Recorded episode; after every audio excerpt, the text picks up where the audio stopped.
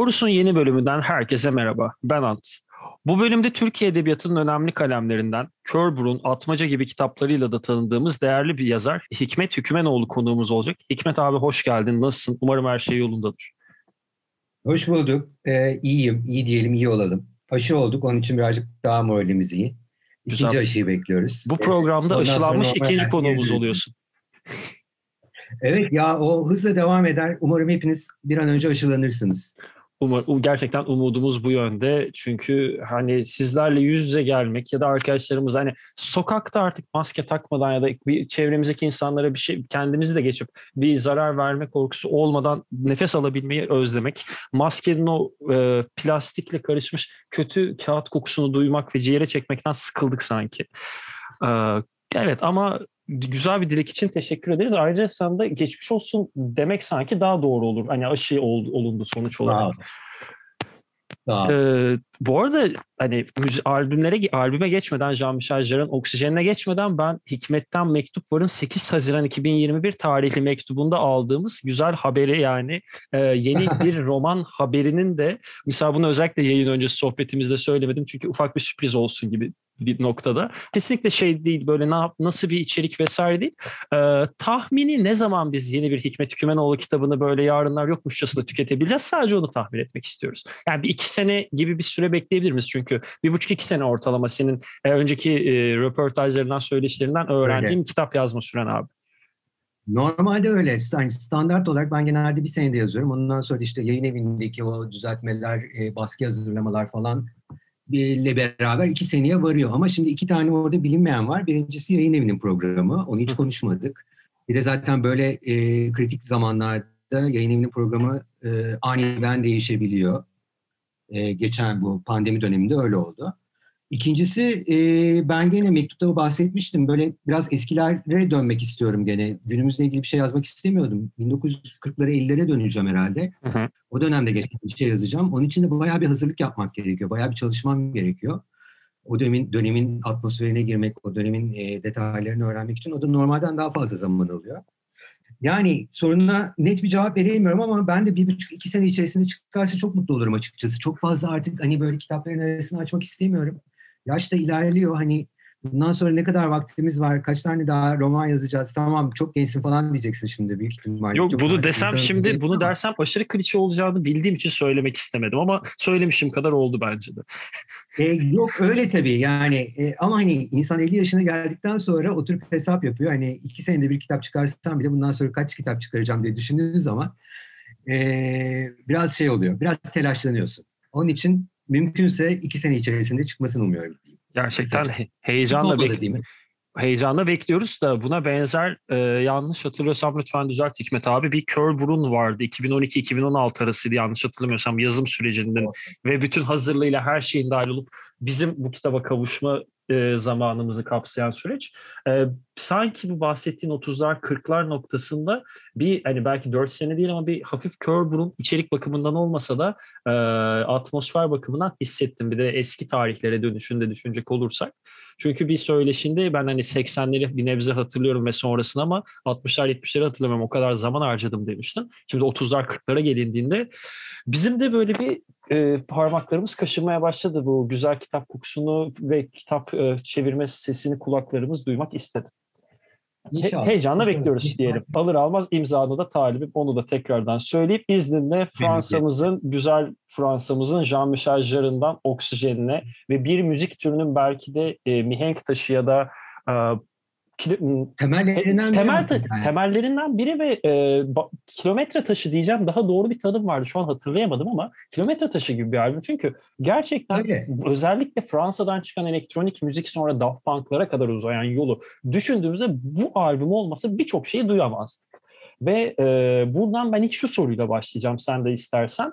Ben şunu merak ediyorum. Jean-Michel Jarre'ın ve Oksijen'in belki de ilk müzik dinleme alışkanlığında Jean-Michel Jarre'la Oksijen'le mi tanıştın onu da bilmiyorum.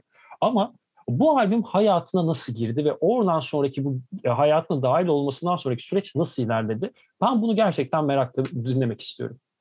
Anlatayım memnuniyetle. Ee, bir kere şunu söyleyeyim başta hani çok müzik konusunda öyle çok e, belirli bir türe bağlı kaldığım hiçbir zaman için olmadı. Gençken de olmadı, şimdi de yok. Yani her türden müziği severek dinliyorum. E, türlerin içerisinde hani iyi ile kötüyü mümkün olduğu kadar ayırmaya çalışıyorum ama hani kötü müzik diye şey içerisinde, denden içerisinde kötü müzik denen şeyleri bile dinlemekten insan bazen zevk alıyor.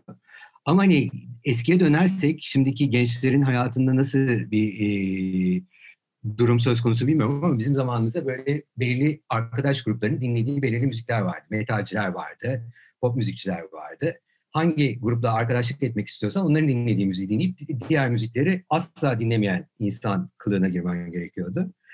Ee, onun için hani böyle lisedeyken özellikle benim de zaman zaman sürekli metal dinlediğim ya da sürekli işte pop müzik dinlediğim, e, sürekli hatta klasik müzik dinlediğim böyle dönemler oldu. Ama ben gizli gizli evde tek başıma diğer dinlememem gereken müzikleri de dinliyordum.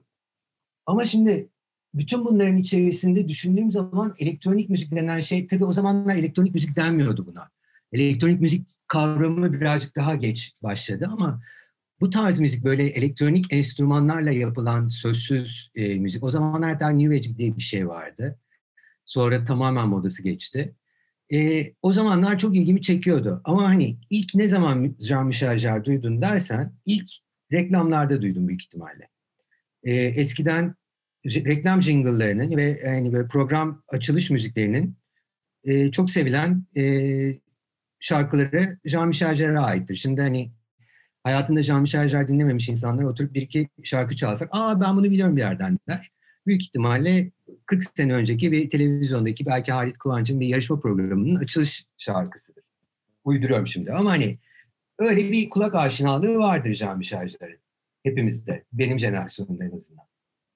Ya, ee, sen de söyledin. Bu arada şunu söyleyeceğim ki e, çok özür dilerim araya girdim. Halit Kıvanç'ın demen bu arada çok mantıklı çünkü yıllar boyu TRT'nin açılış müziğiymiş. Ben bunu mesela programa çalışırken öğrendim. TRT logosu çıktığında ben o dönemleri elbette yaşayamadım. Arkada çalan müzik Oksijen Part 4'müş. Ya da Part 4 mı? Öyle mi? Bunu hatırlamıyorum. Buna part 4 mı demek lazım bilmiyorum Fransızca versiyonunu ama. Boşver Türkçe konuşalım. Ben hiç part... Fransızca zaten şimdi laf etmeye başlarsam tamam, rezil part olur. 4 diyeyim, part 4 diyeyim o zaman Hikmet abi. Hani e, tamam. e, TRT'nin logosu çıktığında bir anda arkadan Oksijen Part 4 çalmaya başlıyormuş. Hani böyle zaten bir bilgiye ulaştım. O yüzden araya girmek istedim. Bizim yaşlarda e, insanlara Oksijen Part 4 dinlesen hepsi mutlaka hatırlar bir yerden. Ama ben de bak mesela sen söyleyene kadar e, kafamda canlanmıyordu. Ama mesela başka bir yarışma programının müziklerinde vardır Can Michel Neyse e, demin sen söyledin e, mihenk taşı ya da temel taşlarından biri diye ama aslında tabii Jean-Michel çok önce bir Alman ekolü var. Bu işin ustaları var. Krautrock dediğimiz. Bulu. Tabii onlar var. Onların yanında Jean-Michel Jarre birazcık daha piyasa kalıyordu. E, tabii hani o zamanlar piyasa kalıp kalmaması bizim için çok önemli değildi ama hani bu işin ustaları, abileri yanında işte Jean-Michel Jarre elektronik müziğin babalarındandır deseydik bundan belki 20 yıl önce herhalde kafamıza odun vururlardı. Yok ya olur mu öyle şey diye. E, şimdi şimdi birazcık daha e, o statüye erişti. Ama neyse ben gene lafı çok dolaştırıyorum. Kendi hikayeme geri döneyim. Şöyle oldu olaylar, şöyle gelişti. 1980 bunun not aldım çünkü yılını hatırlamıyordum. Bugün araştırdım buldum. 1986 yılında televizyonu açtım ben bir akşam. Cuma akşamıydı çok iyi hatırlıyorum. Hatta babaannemin evindeydim. Onu da çok iyi hatırlıyorum. Ee, büyük ihtimalle tek kanal televizyon vardı. Tek kanal televizyonu bir seyrederken karşıma benim bir konser çıktı. Bu haberim yok ne olduğundan. Ee, Jean-Michel Jarre'ın Houston konseriymiş. Jean-Michel Jarre'ın Houston konseri çok meşhur bir şeydir. Ee, daha böyle büyük sahne olayları, sahne gösterileri falan e, söz konusu değilken bu adam lazerlerle, projeksiyonlarla inanılmaz bir gösteri yapıyor. Bu Houston'ın e, bilmem kaçı, 150. sanırım doğum gününü kutlamak için teklif getiriyorlar. Hani büyük bir konser, büyük bir organizasyon yapalım. Sen konser ver diye. Aynı zamanda NASA'nın da 25. yanlış hatırlamıyorsam gene yaş gününe denk geliyor. İkisi bir araya gelince Jean-Michel Jarre böyle işte elektronik müzik yapıyor. Lazerler, mazerler var diye herhalde onu seçiyorlar. Houston'da gökdelenlerin tepesinde adam bir gösteri hazırlıyor. Hı hı. Böyle 30-40 gökdelenin üzerine projektörler, lazerler, e, ekranlar yerleştiriyor. Ya hakikaten o zaman için inanılmaz bir şey. Bir buçuk milyona yakın insan gidip seyretmiş. Televizyondan değil, bir fil oradan. e, Guinness Rekorlar kitabına geçmiş. Uzun süre en kalabalık seyredilen olay diye. Ben tesadüf eseri televizyonda babaannemle oturmuş böyle herhalde başka bir şey seyrederken bunu seyretmeye başladım. Ve bir anda hayatım değişti. Yani bir kitap okudum, hayatım değişti olayını. Televizyonda bir şey gördüm, hayatım değişti. Yani müzikler tanıdık geliyor ama öyle eskiden çok fazla hani dinler, dinlediğim müzikler ama öyle hastası olduğum bir şey değil. Fakat hani adamın yaptığı şeyi görünce hakikaten böyle bir çıldırdım. Ee, çocukken sorarlar ya büyüyünce ne olmak istiyorsun diye. Benim bana çocukken sorduklarında astronot olmak istiyorum dermişim. Ee, bunun da sebebi uzaya gitmek falan değil. Astronotların o e, uzay gemilerinde, bilim kurgu filmlerindeki uzay gemilerinde bir de gerçek hani uzay füzelerinde önlerindeki o kokpitlerde yüzlerce düğme olması bana müthiş cazip geliyor. Çocukken. Sonra orada o synthesizer'ları görünce Can Bişarjar'ın çaldığı bir de o ortam bir de NASA'yı böyle e, doğum gününü kutlamak için sürekli zaten uzay görüntüleri, astronotlar vesaire derken yani inanılmaz bir heves duydum, inanılmaz bir kıskançlık duydum ve e, ya keşke ben de böyle şeyler yapabilsem diye içimde çocuk kafamda bir şey canlandı. O zamanlar 15 yaşındaymışım. Çok da çocuk sayılmazmışım ama bir hani şimdi bile bana sorsan bir daha dünyaya geldiğinde ne olmak istersin desen Cami Şarjar olmak tabii ki istemem. Asla öyle bir şeyim yok ama hani böyle sahne prodüksiyonları yapan bir işte yani sahne tasarımcısı olmak isterim derdim mesela. O gün bugündür de uzun yapın kısası gene. Ee, ben sana söylemiştim programdan önce. Ben bir konuşmaya başlarsam araya giremezsin diye. Ee, Lütfen arada sözümü kes. Ya ben arada ee, ben ilk kes, ilk çok özür dilerim. İlk söz kesimi bir yaptım. Ben şimdi nefes alma aramdayım. Çünkü bana gelen bir eleştiri konukları konuştur artık be adam diye ben artık sustum sizi dinliyorum. Yok ya lütfen. İstediğin kadar araya gir. Lütfen ee, abi seni de böldüm. O Devam eder misin hikayeni? O gün ben Jean-Michel Jarre büyüsüne kapıldım. Jean-Michel Jarre'ın müziklerini de ilk o gün herhalde hani böyle hastalık halinde dinlemeye başladım. O zaman çıkardığı albüm aslında Oksijen değil. Oksijen daha erken bir albüm. 1976'dan kalma. 76, evet. O zaman Randevu diye bir daha sonraki albümünün e, zamanı ama konserde tabii bütün e, şeyini çalıyor. Bütün Külliyat. külliyatından eser, en bilinen şarkıları çalıyor. Ee, ben de tabii gidip hemen bütün her şeyi toplamaya başladım. Jean-Michel Jarre'la ilgili bulunabilir. Neyse ki bulunuyordu. O zamanlar kaset zamanı. Kasetten dinliyoruz. Bir şey sorabilirim abi. Sen e, bu olaylar yaşadığında nerede yaşıyordun? Hani böyle belki o dönem İstanbul'da mıydın? Farklı bir şehir. Efendim? İstanbul'da yaşıyordum. Levent'te yaşıyordum. Evet, Annemin tamam, okay. evinde ve bizim evin karşısında Uzeyli Plakçılık diye küçücük böyle herhalde 5-10 metrekarelik bir müzik dükkanı vardı. İlk başta kaset satıyordu. Sonra işte CD satmaya başladı. Hı-hı. Ben oraya giderdim. Oradaki e, satıcı abiyle de kanka olmuştuk. E, her çıkan yeni şeyi dinletirdi bana. Süper. Bütün çeşitli müziklerden. Yani ben o zamanlar tabii Madonna da dinliyordum. Jean-Michel Jarre da dinliyordum. Beethoven da dinliyordum. Bunu da ukalalık yapmak için söylemiyorum. Hakikaten hani e, bazen şey gibi geliyor bu.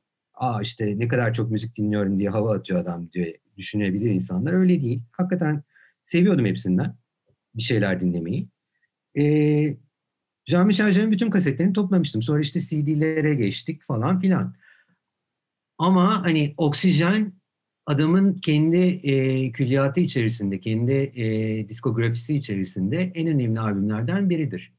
Ve en kıymetli albümlerden biridir. Hani zamanı da en zamana karşı en direnen ve en yeni kalan albümlerden biridir. Birazdan onu da konuşuruz. Hani, ben sen sen burada bir ufak gire, bir girebilirim abi. Buyur. Ufacık. Ee, ben burada önce Jean-Michel Jarre'ın 2004'te Oksijen'in 3. versiyonunu çıkardığında bir e, evet. top, basın toplantısı mı artık söyleşim oradaki bir alıntısını okumak istiyorum. Hatta bu alıntıyı okuduğum e, kitabın adını da vermek istiyorum. Çünkü bence müzikle ilgilenen hemen herkesin kitaplığında bulunması sağlıklı olacak. Ölmeden önce dinlemeniz gereken bin bir albüm Caretta yayınlarından çıkan Robert Dimery'nin e, genel editörlüğünde harika bir kaynaktır. Hani yeni müzikler ve farklı müzik keşfetmek isteyen herkes bir bakması almıyorsa da pdf'i de var. Bunu bir araştırmasını, içinde kaybolmasını naçizane önermek isterim. Buradan bir alıntı okuyacağım izninle şimdi. E, albüme dair soruyorlar hani oksijeni senin kariyerinde bu noktaya, senin bu kariyerini buraya taşıyan oksijen bu nasıl gerçekleşti diye. E, tam bir mükemmelliyetçi olmalısınız. Eğer olmazsanız bir sürü insanı öldürürsünüz. Çok doğru bir tabir ve Buraya gelmeden önce de ben izninle birkaç tane e, ufak not verelim de kariyerindeki başarısızlıklar temelinde. Evet şimdi, tabii. Ya şimdi tabii. şöyle. Bunlardan konuşuyoruz. Ben şunu söylemek istiyorum. Misal Jean-Michel Jarre 1976 oksijeni çıkarmadan önce 3 tane şu an kimsenin asla ulaşamadığı ve deli fiyatlara satılan 3 e, tane albüm kaydediyor. Ve üçü de fiyasko olmanın da ötesinde fiyasko başarısızlıklar. Anlatım bozukluğum için özür dilerim. Bunun Bu, ardına... Ama e, bir tane kusura bakma araya girip hemen bununla ilgili estağfurullah. Jean-Michel Jarre'ın babası bu arada Maurice Jarre adında e, önemli bir besteci. Başarılı bir film bestecisi. Yani film dünyasının en baba adamlarından biri ve şahane becerikli bir adam. Ee, senin bahsettiğin bu başarısız üç albüm de film müziği olarak yapmış. Evet. Düşünsene ne kadar korkunç bir durum. Yani babanın yaptığı işi yapıyorsun ve bir katastrofa sonuç oluyor. Aynen. Evet, buyur devam ben, et. Ben burada babasını e, bir notum daha vardı. Burada araya girdiğin için teşekkür ederim. Bir yazar ağırladığım için yazar notumla geldim. Maurice Jarre benim e, en sevdiğim birkaç Fransa edebiyatı yazar, yazar yazarlarından biri olan Boris Vian'ın hatta ölümü de buradan gelir Boris Vian'ın e, I Spit on Your Grave ya da Türkçesi de mezarlarınıza tüküreceğim filminin de besteciliğini Maurice Jarre yapmakta. Bu da bir, benim çok sevdiğim bir kitaptır ve Boris Vian'ı zaten hani bu ülkede hemen hemen herkes Ferhan Şensoy sayesinde tanıdı ama ben çok severim. O notu da geçmeden geçmek istemem. Bunun haricinde şimdi Jean-Michel Jarre'ın Oksijen öncesi döneme dönecek dönmek gerekirse Sint albümleri bir kere başarısız. Bunu koyduk kenara. Fransa yani biraz frankofon kültüre hakim hemen herkes bilir. Fransızlar reklam sevdasıyla bilinir. Reklamlardaki tırnak içindeki yaratıcılıklarıyla ki genellikle aynı reklamı e, başını sonunu değiştirerek üretirler. Bu çok saçma. Bu reklamların e, çok ciddi sayıda reklam jingle yapıp hep hemen hepsinde başarısız oluyor. Yetti mi dersiniz? Hayır evet. etmedi. Bir de Fransa çok ya özellikle Paris'te doğup büyüdü. Paris'te doğmuyor pardon. Lyon'da doğuyor ama Paris'e taşınıyor. Ve Paris'teki önemli bale veya e, sahne şovlarında, sahne e, sanatları gösterimlerindeki müzik e, ve orkestrasyonları bunda bile başarısız oluyor. Yani e, Samuel Beckett'ın iyi yenil olayını biraz fazla mı yanlış anlamış diye bile kendi içimde düşünmedim değil. Ama e, bu Devamlı kadar bu kadar başarısızlık bu kadar başarısızlık ortaya oksijen so, e, sürecinin bu kadar başarısızlıktan gelişen bir süreç sonuçta oksijen gibi bir müzik tarihine gerçekten altın harflerle kazınmış bir eser ta- taşıyabiliyorsa hemen, bu başarısızlıklar önemlidir. Gene sözünü kesmek Estağfurullah. Benim bu kadar bu arada. Ben kendi sözümü kestim ben. Oksijen hani bizim için şu anda çok önemli bir albüm fakat ilk çıktığında o da son derece kötü eleştirilere maruz kalıyor. Özellikle İngiltere'de ve e, Amerika'da ya bu ne kadar uyduruk, ne kadar basit, ne kadar asansör müziği diye aşağılıyorlar e, bundan çok baba şeyler var diyorlar. Elektronik müzikçiler var diyorlar. Bu onların yanında uyduruk kalıyor diyorlar. Oksijen de başta beğenilmiyor. Ondan sonra yavaş yavaş işte e, müzik piyasalarında daha popüler olmaya başlıyor. Fransa'da daha e, listelere giriyor vesaire. Daha sonraki albümleri de inanılmaz başarılı oluyor zaten bu konserlerle vesairelerle.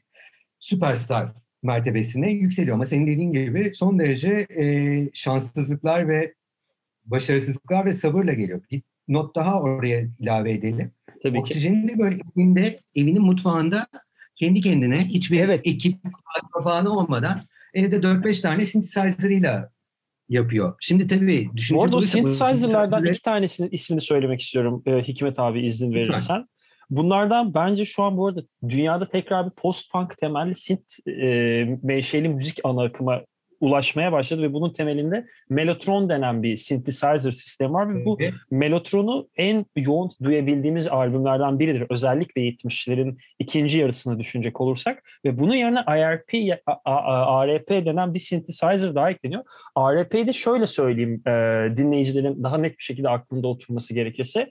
E, Circus and the Banshees ya da The Sound gibi 1980'lerde daha The Cure e, türevi ve gruplar bulunmakta. O tarz bir e, o tarz müziklerin oluşmasını sağlayan bir kaynaktır ARP synthesizer'ları. Bunlarla yani bu bunlar başta olmak üzere olan enstrümanlarla kaydediyor bu albüm ve bunları evinin mutfağında kaydetmesi hani çok fazla organik, çok organik.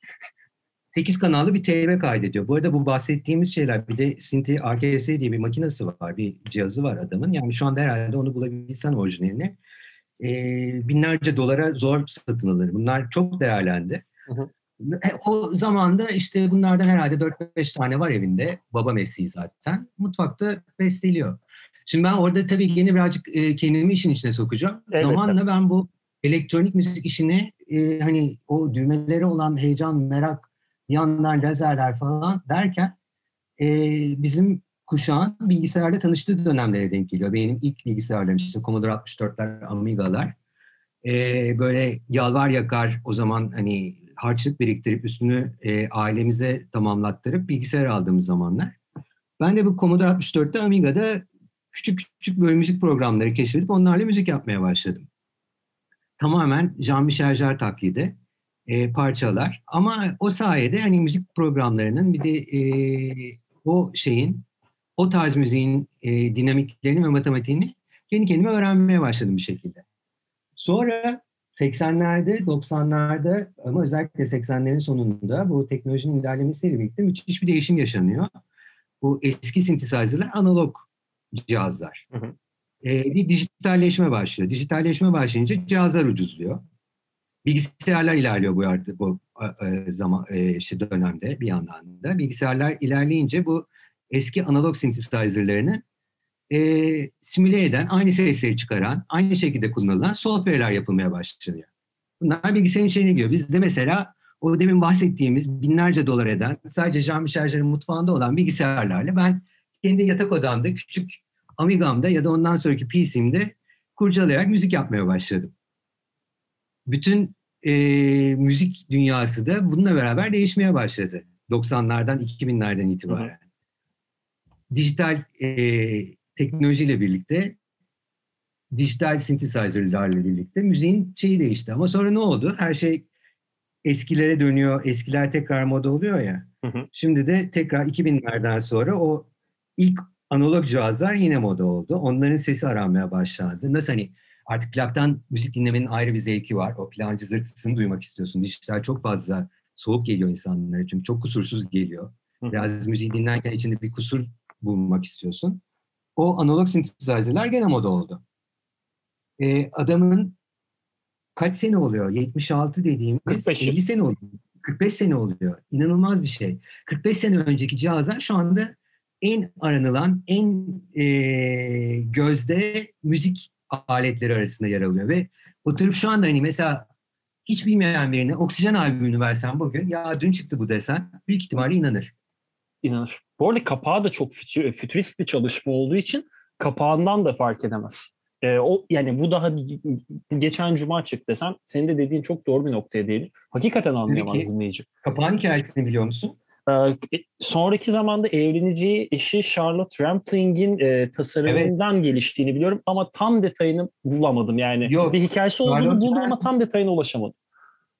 Ben de onu bugün öğrendim. Charlotte Rampling ile e, aşk yaşıyorlarmış ya da evleniyorlar. Evlenmişler mi? Ne zaman evlenmişler o kısmını bilmiyorum 80'lerde evleniyorlar diyor. Flört ediyorlar. Evet, Charlotte kadarıyla. Rampling de çok meşhur ve çok e, saygın bir e, film aktristi ve tiyatro oyuncusu.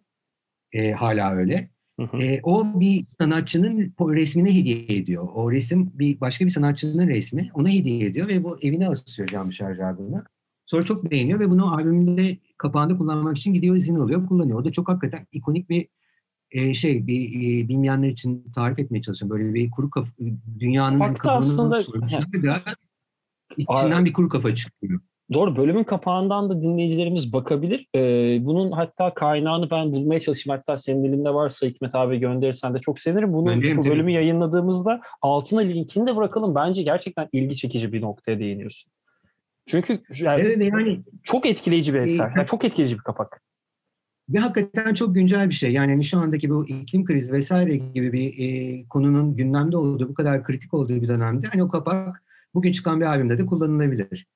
E, hani bu Jean-Michel Jarre çok ileri görüşlüydü, şahane, 40 yıl önceden bugünü tahmin etti falan gibi bir şey tabii ki iddia etmiyoruz. Öyle bir şey söz konusu değil.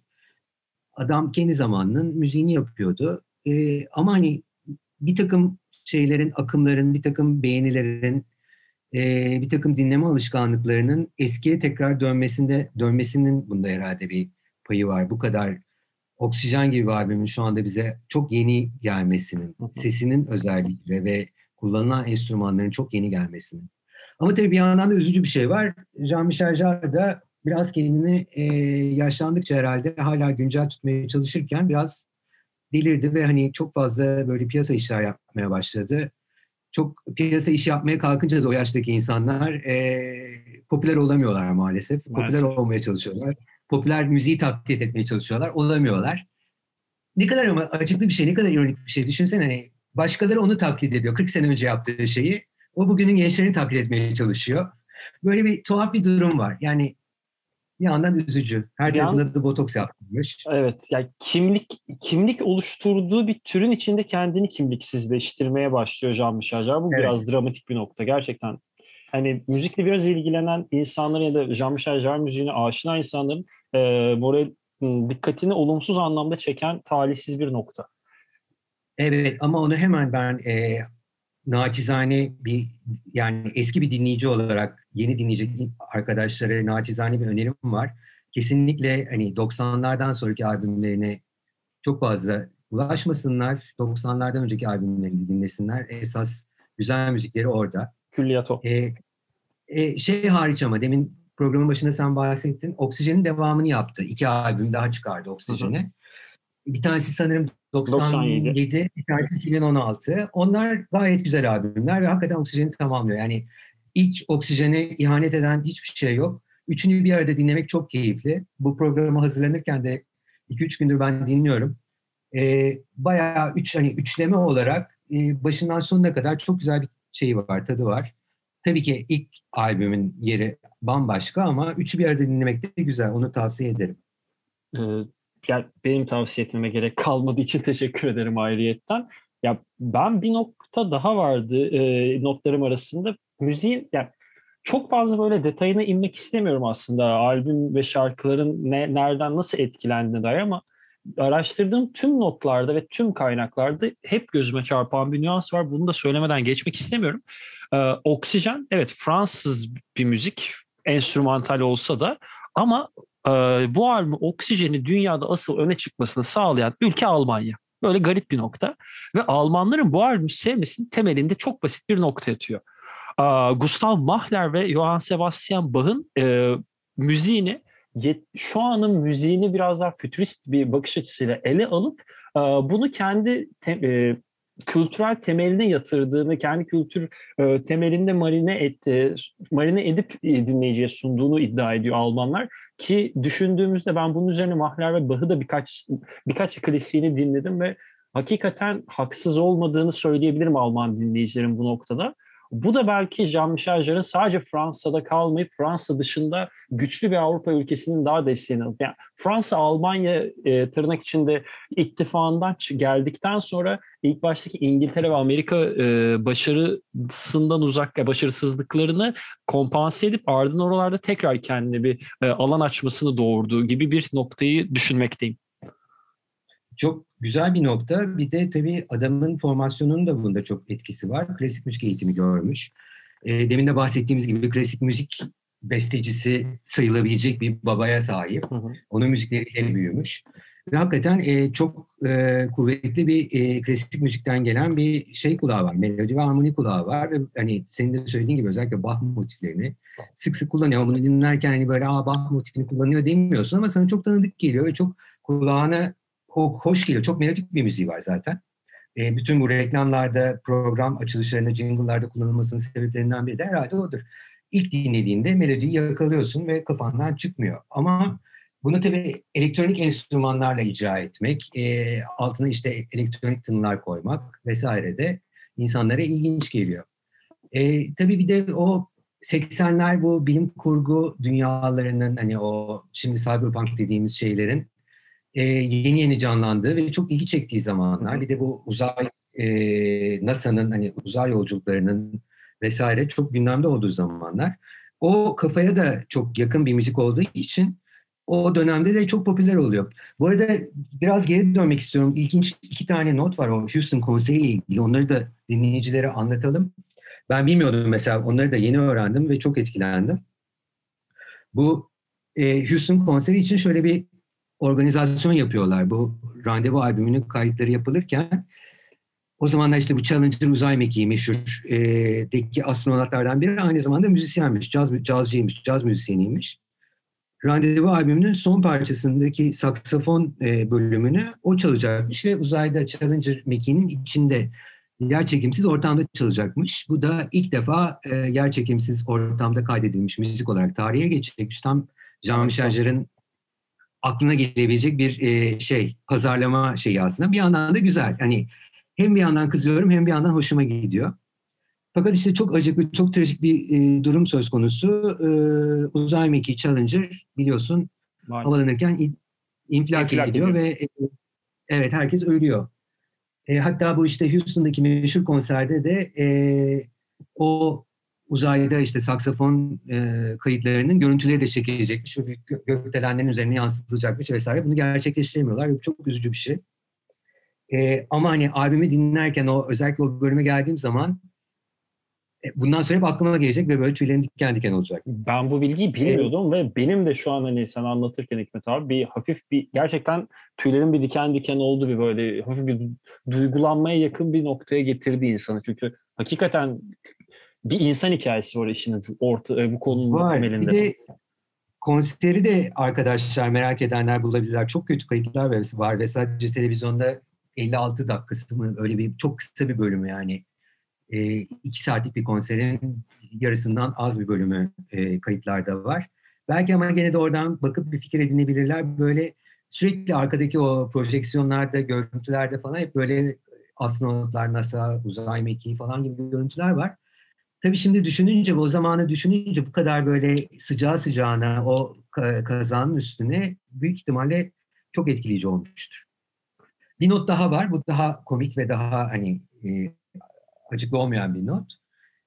Aynı dönemde e, Kaddafi Houston'da bir e, bulunuyormuş. Gezi mi artık resmi mi yoksa hı hı. E, resmi olmayan şey, açılardan mı orada bulunuyormuş onu bilmiyorum ama FBI'de adamı takip ediyor tabii. Ve e, bu konserin hazırlıkları yapılırken bir hafta boyunca bütün gökdelenlerin, binaların her tarafı, yani Houston'ın sağının sonun her tarafının üzerine bir takım cihazlar koyuyorlar. İşte projektörler, lazer makineleri, duman makineleri, havai fişek atan cihazlar falan. FBI binasının üzerine de koyuyorlar. Fakat bu aletler o kadar çok elektrik kesiliyor, kes, elektrik çekiyor ki FBI binasının elektriklerini kesiyor. Hı hı. Ve FBI çıldırıyor. Biz Kaddafi'yi takip ediyoruz. Sizin yüzünden elektriklerimiz kesildi, rezil olduk diye.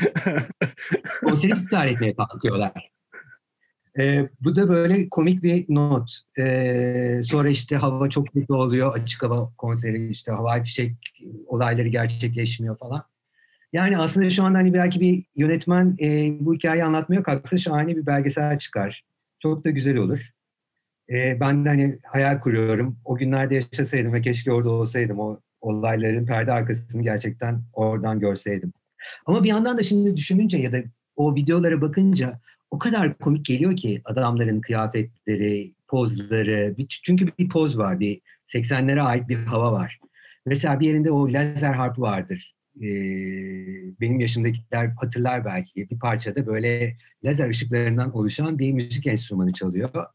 Çocuk kafamda bana müthiş etkileyici gelmişti. Şu anda bakıyorum sahtekarlık yani. Büyük ihtimal hiçbir şey çalmıyor orada. Çalıyormuş gibi görünüyor. Ama, Ama çok değil. etkileyici yani. Evet önemli değil. Yani çünkü müziğin karakterine çok uygun bir şov yapıyor orada. Yani o elektronik müziğin o işte cihazların havasına çok uygun bir şey yapıyor. Onun için çok etkileyiciydi. Ya tam olarak bu arada hani Hikmet abi bir iyi bir kötü bir e, nüanstan bahsettin ya tam şey hissi geldi. Ee, size şimdi bir iyi bir kötü haberim var. Önce hangisini anlatmamı istersin gibi bir noktaya geldi olay. Ama e, ben şu Kaddafi anısını kendimce bir hikayeleştirip şey yapabilirim. Bir deneyeceğim bunu yazmaya. Çok güzel bir hikaye. Ben bunu yazmaya çalışacağım. Benim çok teşekkür ederim. Aklıma bunu biraz daha tabii karakterle de deneyeceğim bunu. Dene valla. Düşünsene ama ne kadar büyük bir saçmalık. FBI'dasın ve hani saçma sapan bir müzik şeyi için elektriklerin gidiyor. Ya hakikaten ama yani bir yandan da düşününce e, Umut Sarıkaya hikayesi gibi bir durum çıkıyor. Yani benim de söyleyeceklerim varın içinde koysak kimse sırıt yani hakikaten sırıtmaz şahane bir hikaye. Bir hikaye. Şahane bir hikaye. Umarım gerçektir. Ben Wikipedia'da okudum. Yani Wikipedia'daki her şeye yüzde yüz güvenmemek lazım ama Sen istediğin gibi kullan bence. Ben senden e, şey izini aldıysan ben bunu bir kullanırım. Hatta ilk sana göndereceğim abi. E, fikrini tamam. almak isterim yazıyla ilgili de. İşin şakası bir yana hakikaten ben ben programa hazırlanırken bu iki olayı bulamamıştım. Bunu, e, eklemeler için de teşekkür ederim. Yani şimdi şöyle Hikmet abi benim elimdeki notlar e, bunlar. Senin ekstra hani bu albüm üzerinde ya da başka değinmek istediğin noktalar varsa onları dinlemek isterim. E, genel olarak hani benim de anlatacaklarım böyle ama hani şey kısmı beni en çok ilgilendiriyor. Bir bu müziğin hala çok yeni gelmesi bize. Bir de o zamanki teknolojilere duyduğumuz özlem. Bu sadece tabii müzikte değil, başka alanlarda da e, var benzer özlemler, benzer nos nostalji kapsamına giriyor tabii bu ama nostaljiden öte bir şey de var. Çünkü hani bir e, nasıl söyleyeyim bir ineklik gerektiriyor bu kadar bu eski cihazlara hayran olmak ve onların peşinde koşturmak, bunlara bu kadar para yatırmak için.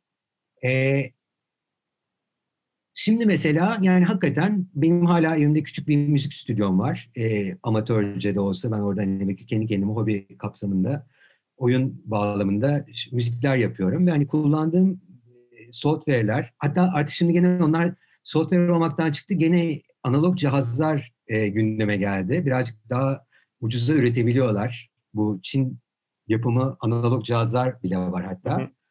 Ben de arada sırada böyle para biriktirip e, paraya kıyıp öyle bir şey alıyorum.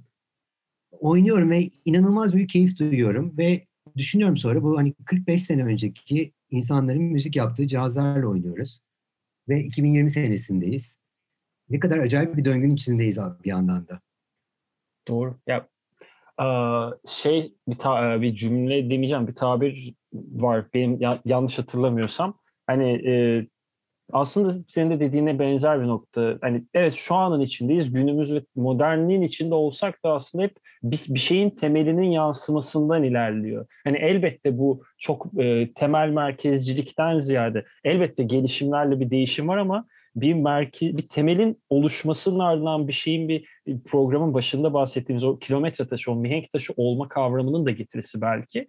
Onun etkisinden e, çok daha farklı noktalara da gidebiliyor. Onun izinden gidildiği çok net hissedilen benzer işler de çıkabiliyor.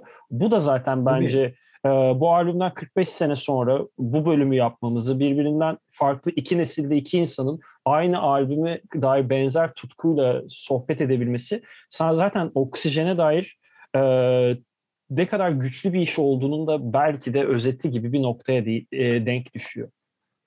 Katılıyorum ve e, yani çok e, şey nasıl söyleyeyim bana gayet inandırıcı geliyor. Şöyle bir cümle kuracağım. Hani normalde böyle büyük cümleler kurmayı istemem ama büyük ihtimalle önümüzdeki 10-15 sene boyunca e, hala müzisyenlere ilham veren ve hala benzer işler yapılmasına e, ön ayak alan tarz müziklerin en önemli albümlerinden biri olarak kalacak Oksijen. Kesinlikle katılıyorum. Ben de o zaman e, görüyorum ve arttırıyorum demek istiyorum. 10-15 yılla kısıtlı kalacağını sanmıyorum. En az 10 yıl, 15 yıl diyelim. Çok daha fazlasına e, ilham vermemesi bence çok zor. Şu sebeple farklı bir disipline geleceğim ama e, bu Philip K. Dick'in e, Blade Runner'a esin olan esin kaynağı olan kitabı yanlış bilmiyorsam 40 ya da 50'lerde yazılıyor. 80'lerde evet. film çıkıyor. 2017 ya da 18'de ikinci versiyonu çıkıyor ve hala tüm dünyada en çok satan eserlerden biri. Ya da Star Wars'tan, Star Trek'ten bahsediyoruz. Çok farklı dönemlerde ya da George Lucas'ın e, THX 1138'i hani bunlar çok eski dönemlerden ama hala birçok sinemacıyı etkiliyor ve daha da ötesi 84'te yapılan David Lynch'in çektiği Dune'un 2010-2021'i Denis Villeneuve gibi bir tarafından ki Denis Villeneuve'ün de uyarlama sevdası şu an aklıma geldi. Blade Runner'ın ikincisini de o çekiyor. Hani Tabii, bunlar hani bunları böyle düşündüğümüzde ve hepsinin aslında bu Flip K. Dick özelinde de ya da Asimov'tan bahsedebiliriz. Bu sene e, dizisi çıkacak. Vakıfın ki benim en sevdiğim bilim kurgu serilerinden biridir. Hani hepsine aslında baktığımızda bu e, bilim kurgu demek istemiyorum ama bilim kurgu diyeyim ya da en azından genel herkesin kabul ettiği tabir o çünkü. Bu tür eserlerde gerçekten geleceğe dokunan ya da geleceğe dokunma ihtimali olan bir fikrin varsa ve bu fikri gerçekten e, karşındaki kitleye kabul ettirebilecek bir dayanağın varsa o iş sadece e, belli dönemleri etkilemekte kalmıyor. e, kendi benliğini e, potansiyelin ötesine çıkabiliyor. Ve ben Oksijen'in de bu noktada değerlendirilecek albümlerden biri olduğunu düşünüyorum. Buna benzer de bir de işte direkt albüm seçemem ama Kraftwerk'in veya e, Noy gibi e, grupların ya da e, neydi Enstürzen'de Ney Bolton gibi evet. grupların da adının bence geçmesi sanki hoş olur gibi bir düşüncem var. Ben e, naçizane onunla bir ekleme yapayım. Madem Blade Runner dedim beni en hassas yerimden vurdun. Benim en sevdiğim bilim kurgu en serisidir. Sevdiğim. Bu kadar hiç sevmem Ve, en, en tabiri kullanmayı. Benim en sevdiğim bilim kurgu serisidir. Bunu içtenlikle söyleyebilirim. Ve en güzel bence film müziklerinden e, biridir Blade Runner'ın. Onun da bestecisi gene aynı dönemde e, ki büyük synthesizer müziği ustalarından Vangelis. Onun da o zaman ismini anlayalım. E, Vangelis'in Blade Runner albümü de tıpkı Jean-Michel Jarre gibi hala bugün dinlesen daha sanki dün yapılmış, dün kaydedilmiş kadar yeni gelecek ve hala çok insanı etkileyen bir albümdür. Ee, onu da tavsiye ediyorum. Sen e, genç bir arkadaşımız olarak tabii iyimser bir açıdan bakıyorsun olaylara. Ben birazcık daha karamsar bir noktadan bakarak sözlerimi bitireyim. E, Mark Fisher diye bir rahmetli e, felsefeci diyelim bir düşünür var. Evet, onun da ontoloji diye bir kavramı var. Ona bağlayalım biraz. E, şu anda hani bunun kötü tarafı hala 40 sene, 50 sene önceki gelecek tahayyülleri üzerinden konuşuyoruz ve onları düşünüyoruz. Yani şu anda geleceğe dair yeni bir hayal kuramıyoruz demektir bu. Doğru. Bu da ne kadar kötü bir durumda olduğumuzu gösterir. Hala 50 sene önce kurulmuş hayallerin tasarladığı gelecekleri pişirip pişirip tekrar sunuyoruz birbirimize. Hala onların özlemini çekiyoruz. Hala onlar bize yeni geliyor. Bu da biraz moral bozucu aslında. Ben de bir noktada o zaman senin e, bahsettiğin noktaya katıl, yani bir ekleme yapmak istiyorum izninle. Hani beni iyimser olarak adlettirdiğin için, adlandırdığın için öncelikle gerçekten onore oldum ama şunu söylemek isterim. Kendi arkadaş çevremde bilindiğim tek bir tabir benim karamsarlığımdır. Ve buna dair şöyle bir ekleme yapmak istiyorum. Ee, bir noktada güzel bir e, tespit yaptın. Evet umutluyum. Umutlu olmamın temel sebebi e, baskı ve benzeri noktalarda hayatta kendine yer açmaya çalışmaya çalışan bir genç insan ol, adayı olarak e, geleceğe şu an tarafından umutla bakabilecek bir noktaya sahip değilsem gele, geçmişten geleceğe umutla bakan eserler bana umut aşılamak zorunda. Aksi halde e, ne bu programda sizlerle konuşabilmek insana bir motivasyon sağlar ne de günlük hayata devam edebilmek. O yüzden belki de bu e, gelecek tahayyülünü geçmişin iyice karanlığından veya derinlerinden bulmak zorunda hissediyor insan. Bu da belki Çok bizlerin içinde bulunduğu bir dilemma olabilir.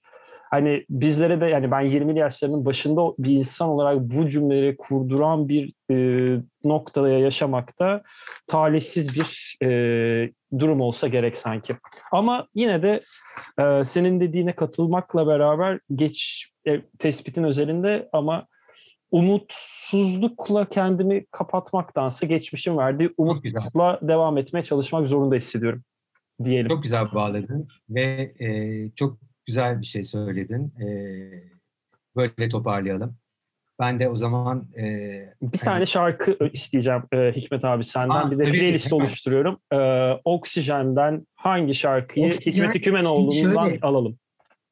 Tamam. E, hemen bir ama e, parantez açayım. Oksijen aslında... İstersen paragraf aç abi. Hiç problem. Ama e, en popüler, en bilindik şarkısı Oksijen 4 diye geçen e, bölümü. Yani dördüncü parça. E, onu koyalım playliste. Hiç Jean-Michel Jarre duymamış biri de onu dinleyince aa bu muydu diyecektir büyük ihtimalle. Ben de, çok tanıdık yani. ben de Oksijen Part 1'i koyacağım. Bir dinleyicimizden bir de şey bir e, konuğumdan bir tane de kendimden şarkı ekliyorum playlistime. Senden tamam. dördü kendimden bire ekledim. Ve ayrıca bu programa geldiğin için ve bu kadar güzel bir sohbet e, şansını bana sunduğun için dinleyicilerimiz bunu din, dinleyicilerimize bunu dinleme fırsatı doğurduğun için de teşekkür etmek istiyorum. İyi ki geldin abi. Gerçekten benim için çok, çok güzel ederim. güzel bir çok deneyim oldu seninle konuşmak. Çok sağ ol. Çok naziksin. Ben de çok eğlenerek, çok keyif alarak anlattım bu hikayeyi. Ee, o halde e, Vangelis'ten kapatacağım. Ee, biraz da emri vakilerimle meşhurlaştım artık program dinleyiciler arasında. ee, her konuğa yapıyorum. Bir, bir bölüme daha gelmez misin mimarinde? İşin şakası bir yana.